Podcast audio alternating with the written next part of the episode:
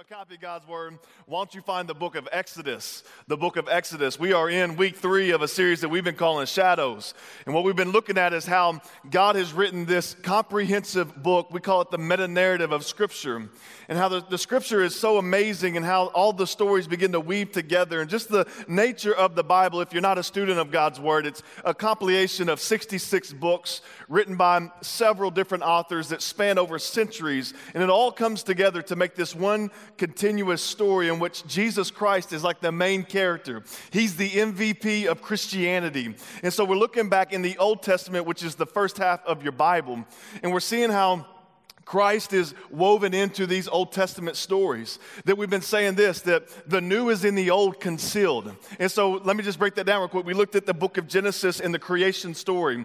And we said that in, even in the creation story and the fall of mankind, there's this glimmer of the gospel that makes its way in Genesis 3:15 called the proto-evangelium, which is the first gospel. And then we looked at last week this uh, incredibly dark but also hopeful story where God floods the earth. He was sorry he made mankind. But then we also see the new and the old concealed that Jesus is our greater ark, that he's made a way for us in the midst of God's wrath, that we can surf on top of the judgment waters if we submit ourselves to the ark that God has made and the wood and nails coming together thousands of years later after this ark on Jesus Christ, on Jesus Christ's back in the cross. And then we also see in the New Testament how the old is in the New Testament revealed. And so oftentimes you'll read these New Testament authors and you'll see guys like Paul say, Hey, you've heard of the ark, you've heard of Jonah. Well, Jesus is the greater Jonah, or he's the better ark, or the author of Hebrews. Hey, you've heard of Melchizedek, which I've don't think if you're not from church, you probably never heard of that. Anyway, that guy would say, hey, Jesus is the greater Melchizedek. And so we see that in the new, the old is revealed. And so it's this amazing book that once you get Jesus Christ in the right place, things begin to have clarity and we begin to see the story of God unfolding that Paul would write to the church in Colossians. He would say that there are these, there are people, there are, there are processes, there are objects in the Old Testament, and he would say it like this that they are just the substance of things, excuse me, the shadow of things to come, but their substance is of Christ. That Christ is the one by which we interpret these things and figure out what they mean to us as an individual and as a church today. Well, before we dive in, before we get into Exodus, I want to start with a story. I, I, Chelsea and I, I think we'd been married like three years, and so we decided to go um, to, to Huntsville, in Huntsville, Texas. And in Huntsville, we went there because, and I still remember like it was yesterday, we went there because my dad was, he was getting out of prison. And, and he was, he was um, incarcerated for, for the third time, and this time he wound up in a state penitentiary. And so I, I, just remember the day like it was yesterday. My wife and I, and then my two brothers, we loaded up in the car, and my wife's thinking, who have I married? Like, we're going to the pen now? Like, what's going on, right? And so we hop in the car and we head down to the state penitentiary in Huntsville, Texas, and we go to this infamous prison that's simply known as the Wall. And at the wall, like we, we just showed up at a time, they said, hey, you need to be here around this time. They didn't give us, like, hey, your family will get out at this time. And so we show up, and we're kind of like in this, just like a, a, a bus station type building, and we're across the street from the wall, and, and we're just waiting. We're waiting with these other family members that are waiting for their beloved to get out of prison. And then you start seeing kind of this awkward um, just fallout of men that are getting released from prison. It was this kind of weird, awkward uh, unity, like unifying moment where you had like, you had like the, the African American, like blood crip, like gang members. You had the Hispanic, like banditos, like teardrops running down their cheeks. You had the white Aryan race tattoos all over their blank head, you know, spider webs and swastikas, and they're all getting out, like high fiving each other. I'm like, this is weird, man. Y'all are all getting along, but they're like, we're free, right? And they're all liberated.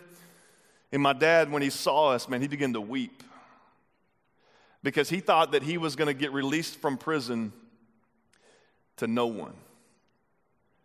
Because he thought that his, his sons had turned their back on him, but we decided, hey, we're going to give dad one more chance. And, and, so we go there and he began to weep because he was overwhelmed and he hugs us and he smells the high heaven. I'm like, Dad, they ain't got showers in prison. And he said, Don't go there anyway. And so he hugged us and we were so excited and, and he, he was excited. We're like, Dad, Dad, you're out of prison. You're out of prison. What do you want to do? And he's like, Let's go to the gas station. we're like, The gas station? He's like, I need some cigarettes. I'm like, Well, you just got out of prison. Let's go get you some cigarettes. And then we said, Dad, we'll take you anywhere you want to eat. Where do you want to go to eat? He said, I want a hamburger from Whataburger. And if you don't know what that is, bless you, they put crack in their ketchup. And um, it is one of the best fast food restaurants in the South, all right? And so that day, like it, it, was, it was crazy to me because my dad had just gotten out of prison, and the first thing he wanted is cigarettes. And it, and it wasn't too long after that that he began to get back into alcohol. And, and, and he, what happened was he was just liberated from his prison, but then he started to drift back to those things that were familiar. You know, those things that he just kind of he just kind of always has done. And he drifted back to these things, and I'm like, Dad, what are you doing? Like, like, and it wasn't long before it, one beer turned into two and turned into a bottle of Everclear, and then he starts drinking again and abusing alcohol, and this was the whole reason why he was in prison in the first place. And I tell you that story tonight because I think that that is relative to a lot of our situations. Like, I don't think that you're in a literal state penitentiary called the wall, and I don't think you're in that, but a lot of you are in a metaphorical prison tonight. And we have this tendency to break free from things that maybe have held us in captivity in our history, but then we have this tendency to break free from them and then kind of drift back into them, right? Because it's familiar and she'll always be there, or it will always be there for me. And so maybe you come here and like you started 2018 strong, right? Like you was you, you had kale, um, you was like putting essential oils to help you lose weight because there's an oil for that, right? And so you were diffusing like you was healthy, and then ice cream went on sale and it wasn't Halo Top, right? And you were like, mm, "What? I got a decision to make, and might as well get some Chateau chocolate milk and make a little milkshake, and then put my muffin top back together." You know what I'm saying? And so you just like you just like, I'm gonna drift back into this eating issue, right? Or maybe some of you more seriously, um, like you remember like the bondage that you had when it came to, to like just getting so anxious about your social life. Like you remember, like it was like in college and you were like just so concerned with what people thought about you, or maybe it was middle school, or maybe it was high school. I don't know. You had that season. And, and so, like, but you were, man, you broke free from that anxiety. Like, I don't care what they think about me anymore. But then you were on the gram the other day and you were like, man, she's in San Diego. I want to go to San Diego. My life is, is a sewer. Her life's a San Diego. I wish I could unlock a photo. Can I not tell? I wish I could just and, and you got on Instagram or you got on your social media, you, got on, you were on Snapchat, and you begin to see, and it, and it started provoking all this, this social anxiety, and you begin to drift back into the game of comparison. Or maybe God liberated you, or maybe you got free from pornography, and you were like, Look, I don't want to objectify women, I don't want to submit my life to those things. And, and, and you got free from that, but then, you know, you, you just kind of were like, you know, your boy was like, Hey, man, you seen the new Sports Illustrated swimsuit edition? You're like, No, let me check that out. Because I think they got an article about, um, no, they ain't got an article, but they got a bikini. You're like, well, it's just a bikini. Like they're, you know, women are they're clothed in here. All right, Patrick Mahomes. Okay, that's nice. And you found yourself drifting back into objectifying women. That we have this tendency that if we're not careful, man, we'll, we'll, we'll, break free from things, but then we'll drift back into those things. So maybe you had this frantic schedule in your 20s, and now you're in your 30s, and you're like, I got life under control. But then you just got a promotion at work, and now you're working 80 hours a week trying to get things back together. You don't have time for the Lord anymore, and you, you thought that you had just your, your life together, and, but you have this tendency to drift back to these things of familiarity. And oftentimes it starts small, but then it gains momentum, and you're back back into your prison. And tonight, can I tell you that God has a better way for you? That you may be on the brink of your breakthrough just by showing up tonight and don't give up. That God is wanting to help us depart from our destructive behaviors in what's called an exodus. Let me give you a working definition of an exodus, not a common word like you weren't hanging out this week and like, what'd you do? Well, we went out to 54th and then we had an exodus and we went home. Okay, that's weird. All right. Anyway, so let me give you a working definition real quick. Biblically, an exodus is a departure of God's people from a prison to a promise. It's a departure of God's people from a prison to a promise. Let me preach to you real quick. God wants you to depart from your prison to walk into his promise. That God has a better day ahead of you, that you may have made a mess of your life, but your tomorrow can be a new day. That God is not the God so much so of happily ever afters before he's the God of new beginnings. That God wants to do a new work in your life. He wants to create a spring in your life. He wants you to wear a turquoise shirt spiritually in your life. He wants to see some flowers come up out of the winter grounds of your life. That God wants to you to depart from your prison and enter in his promise. So I've titled this message, The New Exodus. That Exodus isn't a book that's just in the annals of our faith history, that Exodus is a reality that you and I can walk in tonight, literally, if we choose to believe in the one who's come to save us, set us free from this prison called sin, and then keep us free so that we don't get back into those familiar grooves of our life, but we could stay free and continue to reject Satan's lie of in his, his desire to come after us. God has a new Exodus for you tonight if you'll choose it. And we see in this story of Exodus, man, it oozes Christ. It oozes the gospel. That the Exodus is one of these like these foundational stories and events that took place in the history of Christianity and of our faith. That the Exodus, it finds its way throughout the prophets of the Old Testament, that the Exodus finds its way in the language of the New Testament authors, that the Exodus is one of these stories that when you begin to peel back the layers and begin to see what's going on in the Exodus, you begin to see like we are a part of this new Exodus. And it's this incredible story where God's people, they were locked up in slavery and they were making bricks underneath the tyranny of Pharaoh so that he could perpetuate his legacy through the pyramids. That Pharaoh, he had so much oppression on these people that he decided that there were too many of the Israelites, too many of the Hebrews. And so he gave Shiphrah and Puah the, uh, he said, he said, you need to go kill all the Egyptian, I mean, all the Israelite babies. And Shiphrah and Puah, these two little heroines that we find on the pages of Exodus,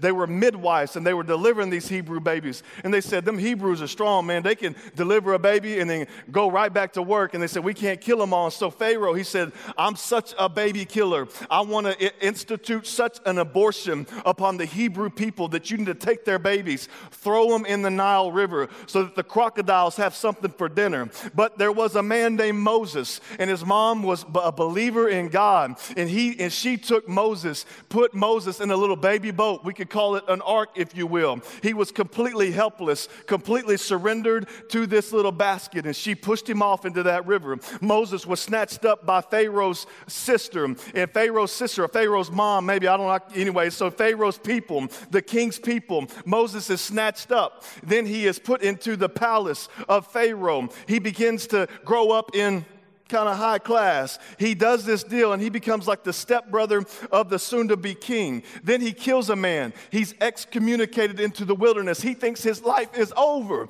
And then he's walking around, you know, he's a shepherd. He's getting these sheep out in the desert. And then he hears this Moses, Moses. And he's like, What's up? And it's a burning bush. And he's like, Dang, this is crazy. I should check it out. And then the bush started talking to Moses and to tell him, like, Moses, I got a job for you. He's like, Bro, I'm old and I like these sheep. He's like, No, that ain't why you was created.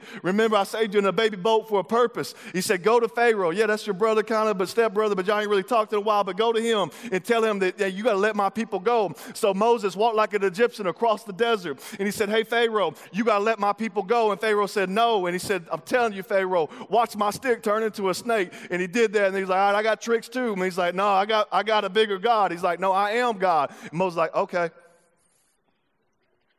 Plague one, plague two, plague three, plague four, uh, know, 10 plagues because God is flexing his authority over Pharaoh because Pharaoh thought he was a God. And eventually, Moses would be called by God to effectively lead a righteous rebellion in which God demonstrated his power clearly against the greatest force of tyranny and the greatest force in the world at that time. And Pharaoh finally set God's people free. And so we're going to cut to the chase tonight. Exodus chapter 14.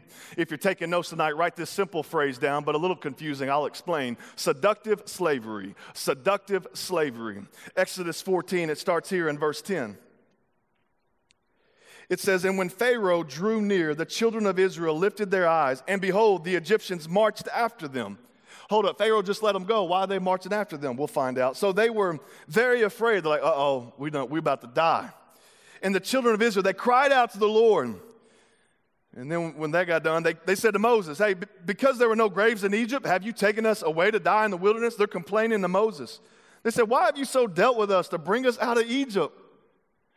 They're essentially saying, We want to go back to our prison, back to our baby killer king. We want to go back to making bricks for pyramids. We want to go back to all that. And it says in verse 12, Isn't, Is this not the word that we told you in Egypt? We already told you this, but they were lying. They didn't tell him that. They said, We want to go.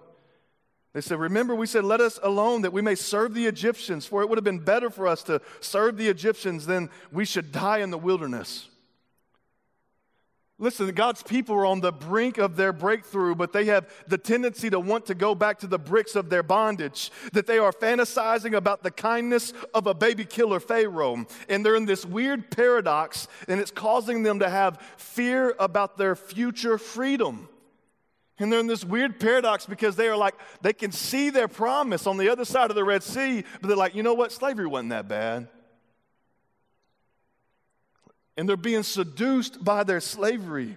That they're on the bank of their breakthrough. One side represents the prison, one side represents slaves and the bricks of their bondage. On the other side, it represents new life, new beginnings, freedom. That the, that the what was, was was better in their mind than the what could be. And some of you are right in the same place tonight. Man, what, what was seems better than what God could do in your life. And some of you are standing on the bank of decision tonight. And you come here to give God one more chance. And I'm telling you, hang in and let's see what breakthrough can happen when you trust God completely. That they're being seduced by their slavery. They're struggling with what psychologists call Stockholm syndrome. Stockholm syndrome, let me give you a definition. It's, it's where the hostage, in a very unusual way, bonds with their tormentor.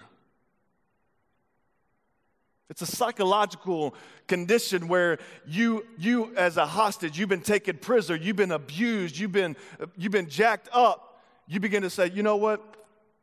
My tormentor's, he's not that bad of a guy. And you begin to get seduced by your slavery. One of the grossest expressions of this that I found in modern history happened in 1991. There was an 11 year old girl that was snatched out of her front yard. And then she was in bondage. She was made to be a slave for the next 18 years. She was locked away in a dark room. She was abused by this man in every way imaginable. And his wife never said a word.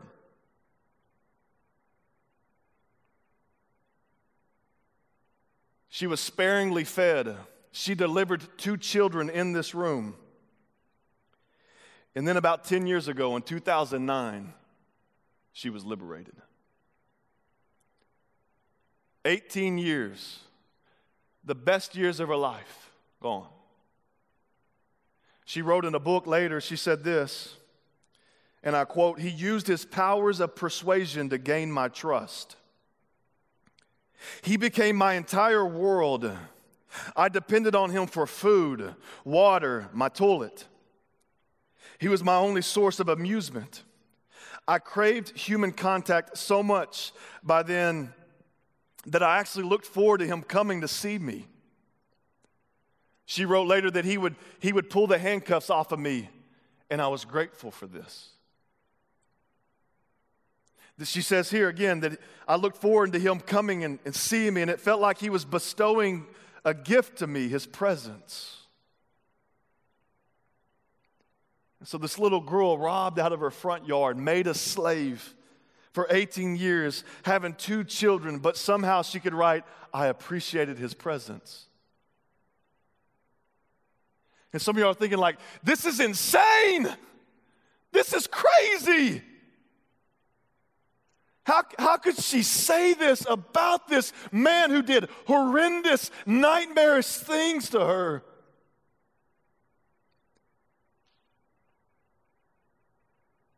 And God's saying the same thing about your situation, too.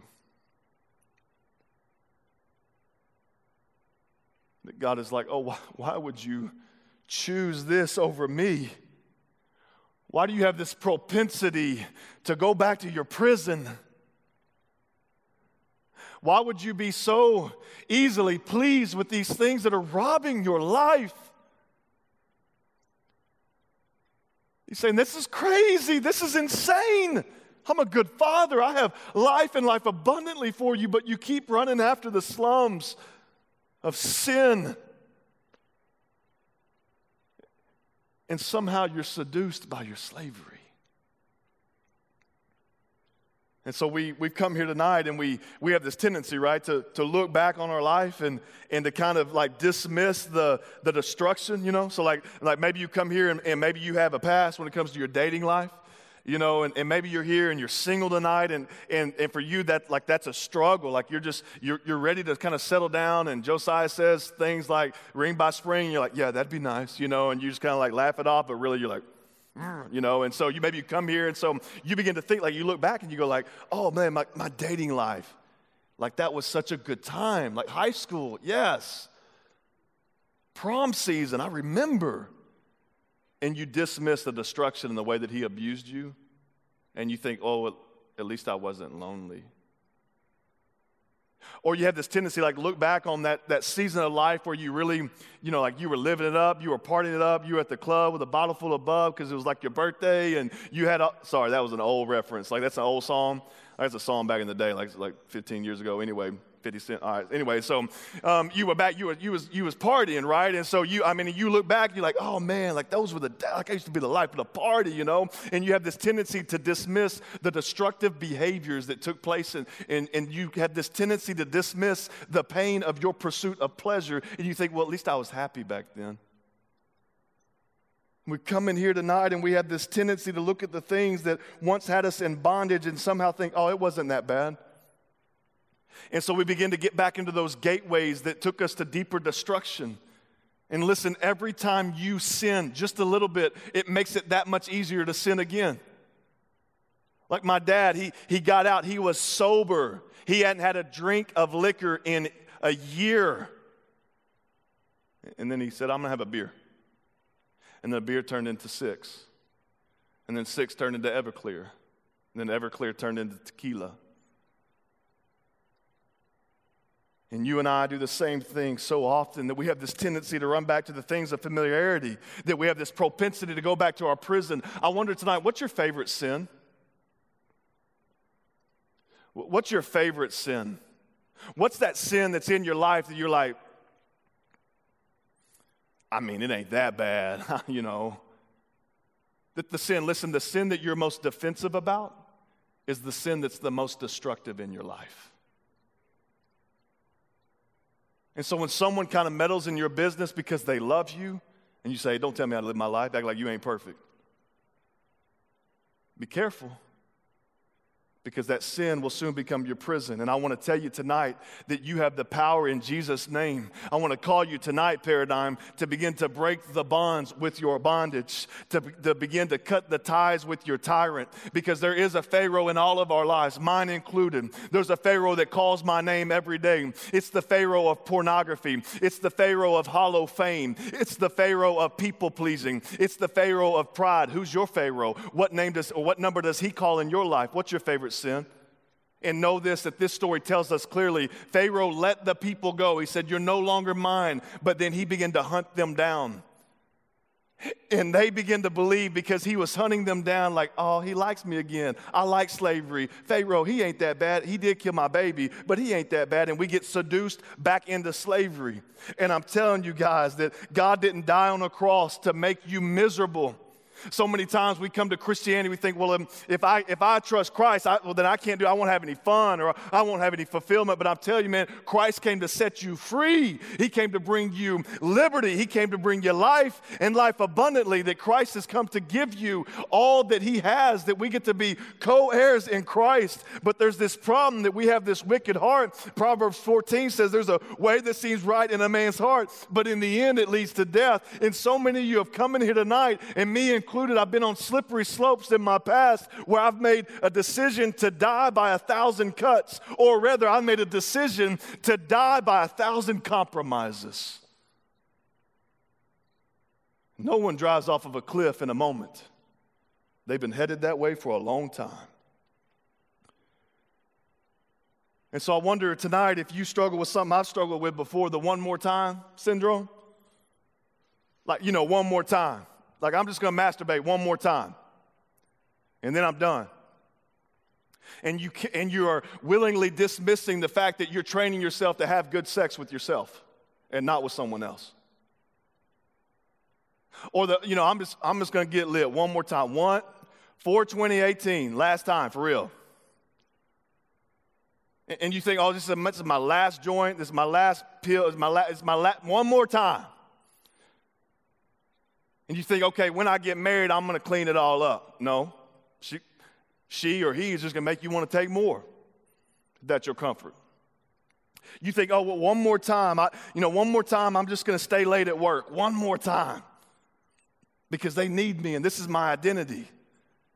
And one more time turns into a life of being a workaholic and finding your identity and your ability to perform. Because listen, you know this what you feed grows and what you decide to give your heart to that's what's going to grab a hold of you. Galatians 5.16 says to walk in the spirit and don't fulfill the lust of the flesh. That the exodus in this story what's happening is that the people are standing on the brink of their breakthrough and they're choosing to feed their fear. And so they are about to go back into bondage willingly. They're being seduced by their slavery. But god is saying hey i've come to set you free. I've come to bring you liberty. And christ is, is offering you the same invitation tonight. He's offering me the same invitation tonight that Jesus says that he whom the Son sets free is free indeed. Paul would write that it's for Christ, I mean, it's for freedom that you've been set free. Paul would call it that you've been justified, to be sanctified, on your way to be glorified. What the Exodus is showing us that, let me break that big word down for you, that Christians are freed. They're being set free and they will, they are headed to freedom. That's the ideal. That's the the identity, that's the pathway in Christianity. But don't be seduced by your slavery. Point number two, if you're taking notes tonight, write this down. Stand still and go forward. Stand still and go forward. And so many times there are paradoxes that we find in Christianity. And so let me jump into this text. Exodus 14, starting in 13, it says, And Moses said to the people, Do not be afraid, stand still and see the salvation of the Lord, which he will accomplish for you today. For the Egyptians whom you see today, you shall see again no more forever. Hallelujah. The Lord will fight for you. Thank you, Jesus. And he shall hold your peace. That he's saying, hey, hey, don't be afraid, be still. Don't be afraid, be still. Because in order for God to heal you, he may have to steal you.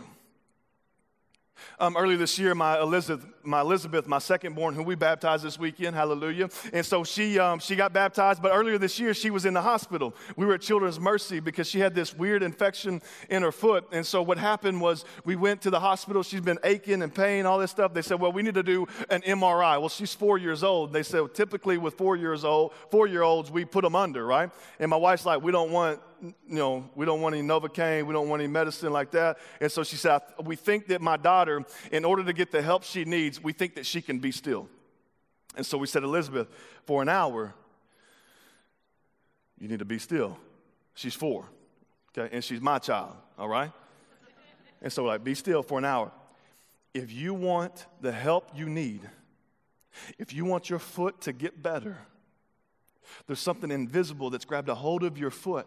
If you want that to get better, you got to be still, baby. And God's telling you the same thing tonight.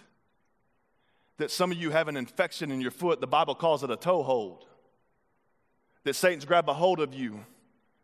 And in order for you to get liberated and get the salvation of God, you got to be still. But isn't that hard? like we are, we are so addicted to activity, right? Like we are the most busy, I don't even know if that's right English. We are the busiest, we are the most active generation ever to walk the face of the planet. Like it is incredibly painful for some. Some of y'all just got anxious me telling you to be still. You're like, I can't. Be, I got. Don't hold me down. I feel right. And you just. I mean, that ideal. You got to be still. The reason why you're not seeing God move in your life is maybe because you're too active. And some of you aren't hearing from the Word of God, and the Word of God comes, or the voice of God comes through the Word of God. Oh, the voice of God comes through the Word of God because you're not being still. Our social media team threw out an incredible post this morning. You should check it out. Where they're saying, hey, you've got to be still to hear the voice of God. You've got to get in the Word of God. You should check it out for a little inspiration so that you can begin to hear what God has to say to you because He's written a word to you. He's written a love story, a love story for you. And, and Moses is telling the people, hey, be still and watch the salvation of God rush in. In the story, the salvation of God, it was a literal salvation. Like God is about to do something that is going to blow their mind, something they could have never done in a thousand lifetimes. And the salvation that, that is about to rush in is a literal salvation, but this is just a shadow of a greater salvation to come. That, that, that Moses in the Exodus is just the setup of Jesus to come in the Gospels for a deeper salvation. That Israel was needed, excuse me, Israel needed a salvation from the Egyptians. But God is saying, hey, we need salvation from our sin and our bondage.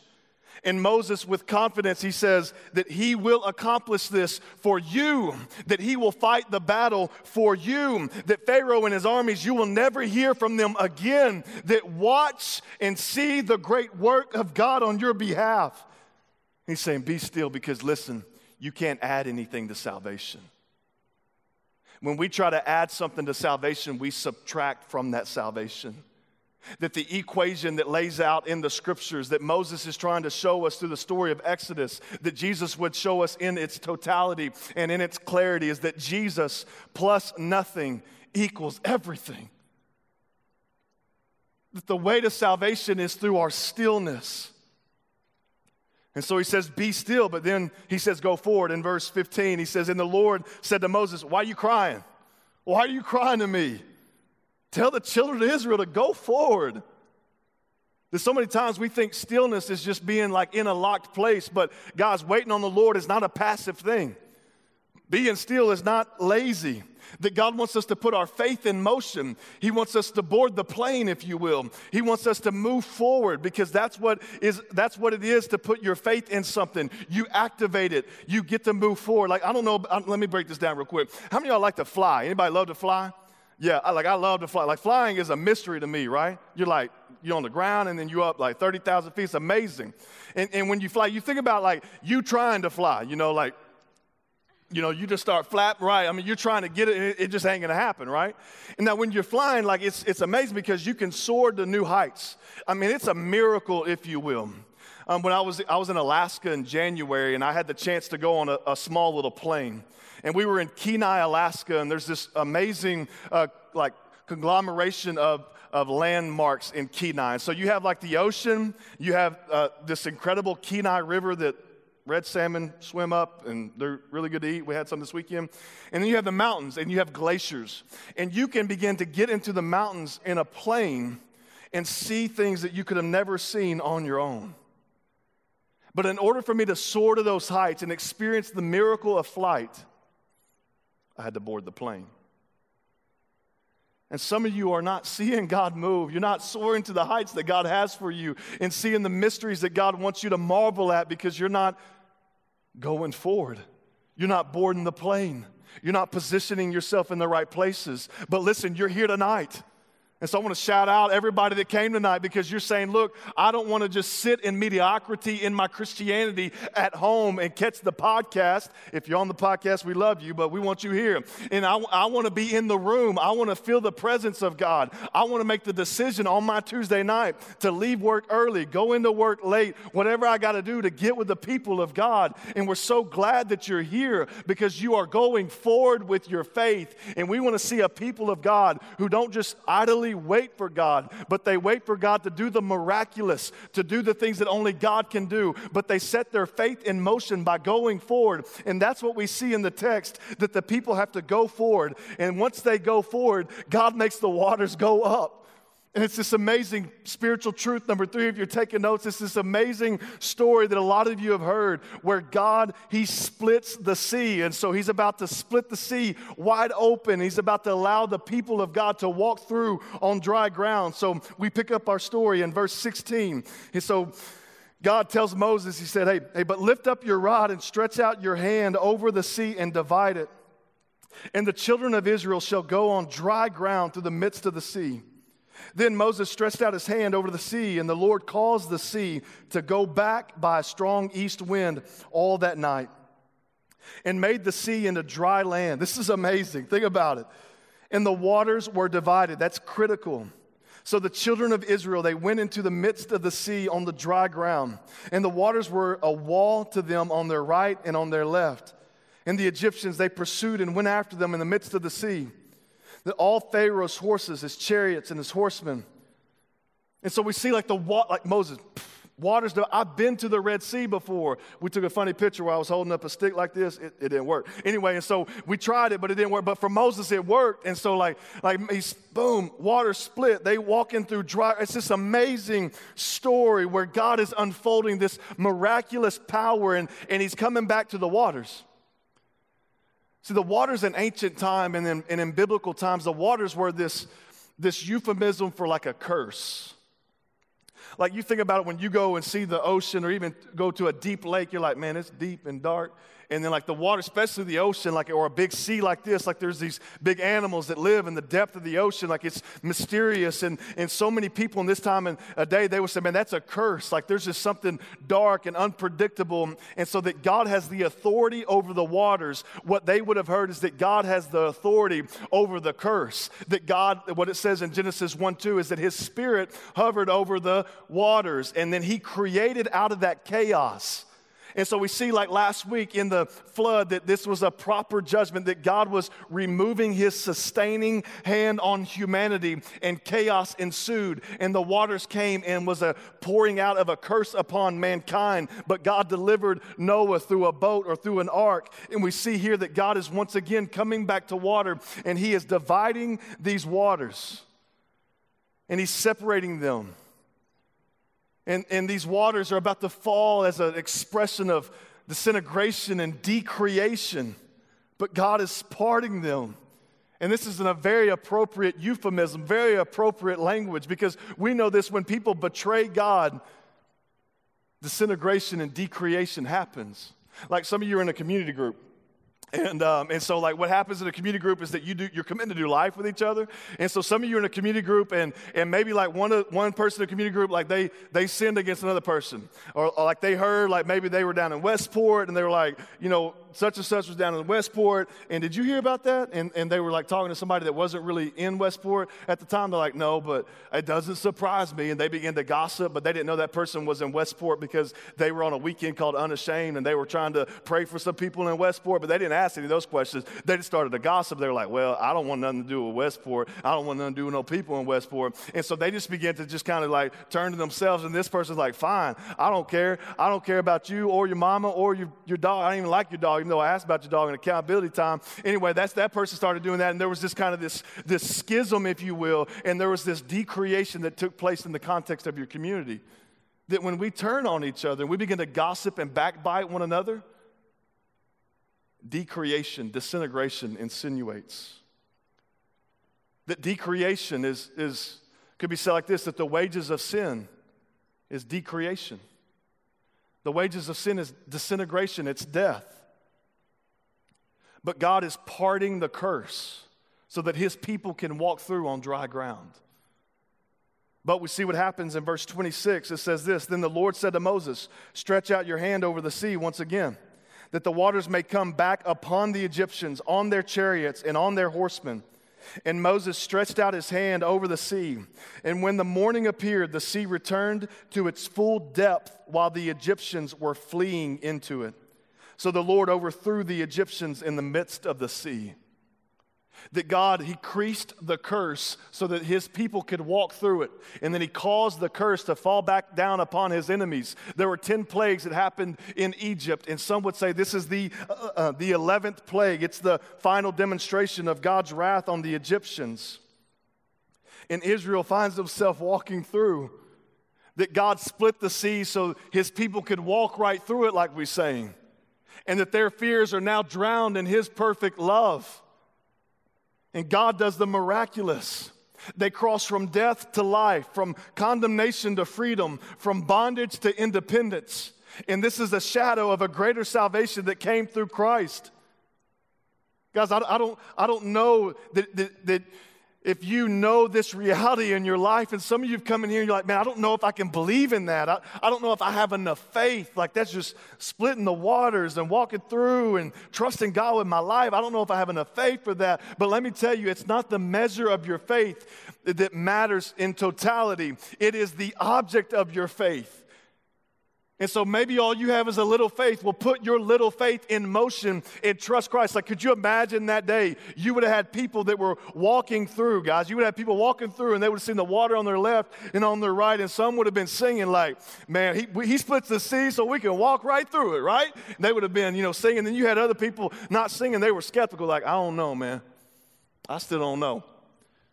Like Moses said, he loved us, but I don't know. And you had other people like, like they, were, they were dancing, right? You had the, the charismatics dancing through the thing, right? They were dancing. And then you had other people that were doubting. And they were fearful. You had people walking through, and, and some were praised, and other people were like, How did he do that? I don't. They were pondering. And you had uh, this conglomeration of faith responses in this moment, but God delivered those that had trusted in the pathway. And so you may not have a bunch of faith. God would say, Come to me with your faith, even though it be like a mustard seed, and give me what you got. If all you got's $10, don't think I'm asking for 30. Bring me what you got. And I'll take what you got and I'll multiply it. And I'll show myself faithful because I'm a God who cannot lie and you can trust me. And the gospel is not rooted in the substance of your faith, but in the object of your faith. It's Christ that saves you, not your amount of faith, so much so. And this is what makes Christianity unlike any other faith system, any other belief. You know, all the other beliefs, they have the ladder to life approach. You know, like you got to climb, you got to do, you got to, you've got to, you see the waters of your bondage and your prison, you got to build a bridge out over the Red Seas in your life. That's what they say. Christianity says, hey, be still and just trust the path that God, God's about to blow your mind. And He parts the waters, He divides our damnation, He creases our curse so that we can walk through that crease, so that we can trust that path, and so that we can exalt Him and say, God, aren't you a good God? You love me so much so that you accomplished this for me. And the conclusion of Exodus 14 is found in verse 31, and it says, Thus Israel saw the great work which the Lord had done in Egypt. So the people feared the Lord, and I love this, and believed the Lord and his servant Moses. So when you look at this story, you, you got to ask this question like, what makes the Egyptians different than the Israelites? Or what makes the Israelites different than the Egyptians? And some people say, well, the Egyptians, they're bad, and the Israelites are good. But that's not true. You study the Word of God, just read the, the rest of Exodus, and you find out that's not true. What separates the Egyptians from the Israelites is that the Israelites had a mediator named Moses. In Moses, he stands as this pivotal figure in the scriptures. that Moses, he, he identifies with his people. Like he, he's, you know, he's, he's even blamed for the sin of his people, but he also identifies with God. And the power of God flows through him. Moses, he cared about his people so much so that in Exodus 32, the, God's about to kill the people of Israel. And, and, and Moses says, Hey, God, blot them out of, out of, I mean, blot me out of your book, but save them. That this man, Moses, he's this mediator that is so in love with these people that he say, Hey, give me damnation and save them. But what we see in the scriptures is there's a better mediator that Moses did this for these people, but there was a better mediator that came named Christ. That he's the greater Moses and he's leading what's called the new Exodus. That Jesus, he identifies with mankind and with God. He's fully man and fully God.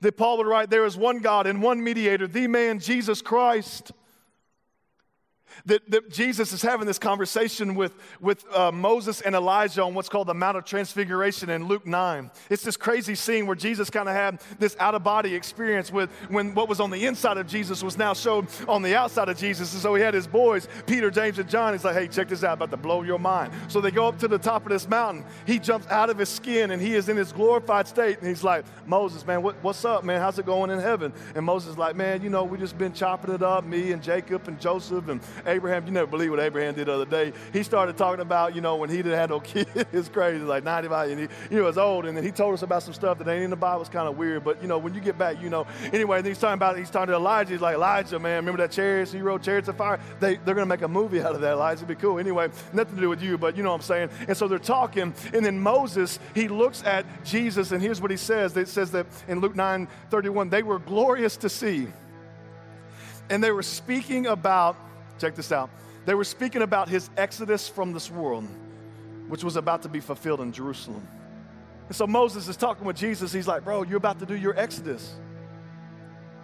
Remember what, remember what I did? Yeah, you were there. Like, you're about to do yours.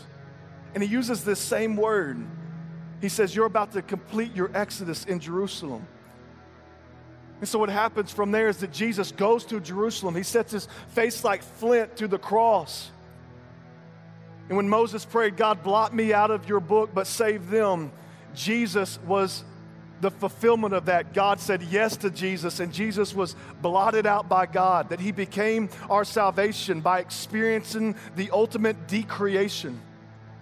That Jesus on the cross, he's crying out, My God, my God, why have you forsaken me?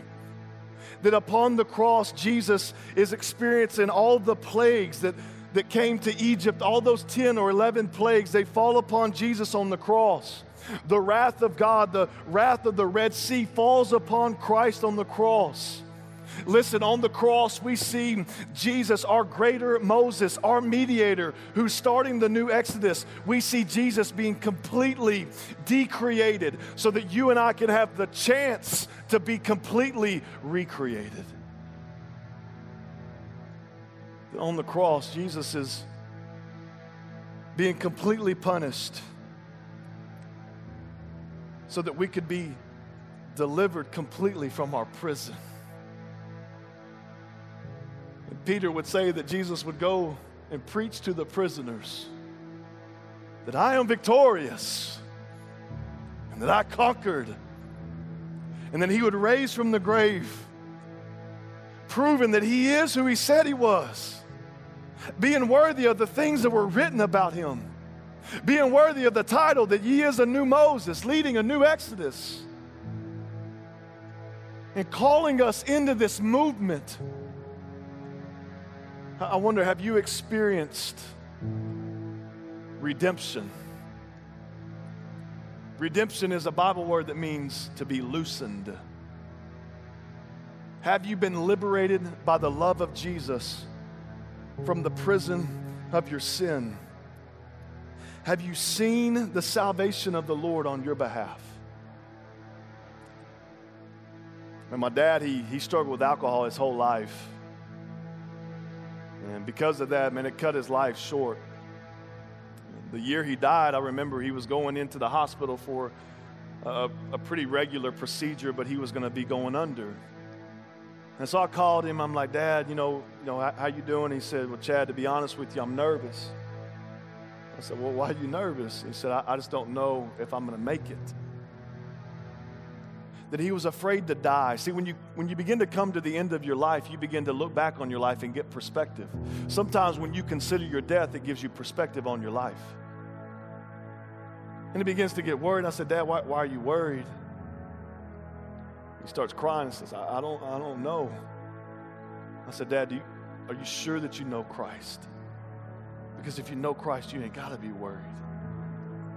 And he said, Oh, son, there's no denying that. And he began to tell me about this experience that he had where the gospel was shared to him through the mouthpiece of one of my brothers. And, and he said that in that night, it was like something fell upon me, like I, and I, I couldn't breathe. And God rushed in, and, I, and there was no denying that he saved me. I said, I remember I was, I was 13 when you got baptized on that Sunday night. If you went under the waters, you came up, and you raised your hands. And who would have ever thought you would be redeemed by Christ? And though he was set free from the authority of his Pharaoh, he still submitted to his Pharaoh. But he knew Christ and he knew his salvation. And again, I reminded the people on that day when I buried him that my father danced with demons his whole life. But the glimmer of hope that we hang on to today is that his salvation was not contingent upon the strength of his faith, but the strength of his Savior. Do you know that strength tonight? Have you trusted Christ as your only hope for salvation? Have you seen God move mightily on your behalf? Have you understood the depth and the darkness and the bondage in which Christ has come to liberate you from? Has your heart been melt, melted and moved by the price that God paid so that He could liberate you? Have you been emancipated? Have you been liberated? Do you know life and do you know it abundantly? Are you dancing through God's deliverance from your demons and from your darkness? Or are you fearful of what may happen when you die? Let's pray. Lord Jesus, thank you so much for tonight. God, I thank you for my friends, and I thank you for this opportunity to get into your word. God, thank you that your word is life. God, I thank you so much that you have invited us into this new Exodus with a greater Moses, that we have a mediator, God. And we thank you so much that this mediator, he loves us so much that he gave himself for us. And God, I pray for the man or the woman that's come here tonight that doesn't know you. God, that their faith, even though it may be small, that they would trust you with it and they would trust not in the significance of their faith, but in the object of of their faith. They would trust in you that your salvation is significant and sufficient for them. God, I pray for all of us that are being seduced back into our slavery. God, I pray that we would say no to our Pharaohs, that we wouldn't be locked in this Stockholm syndrome where we have this weird connection with our tormentor. God, we would be set free. God, you'd give us the strength to battle and to live like your people for your glory. In Jesus' name I pray.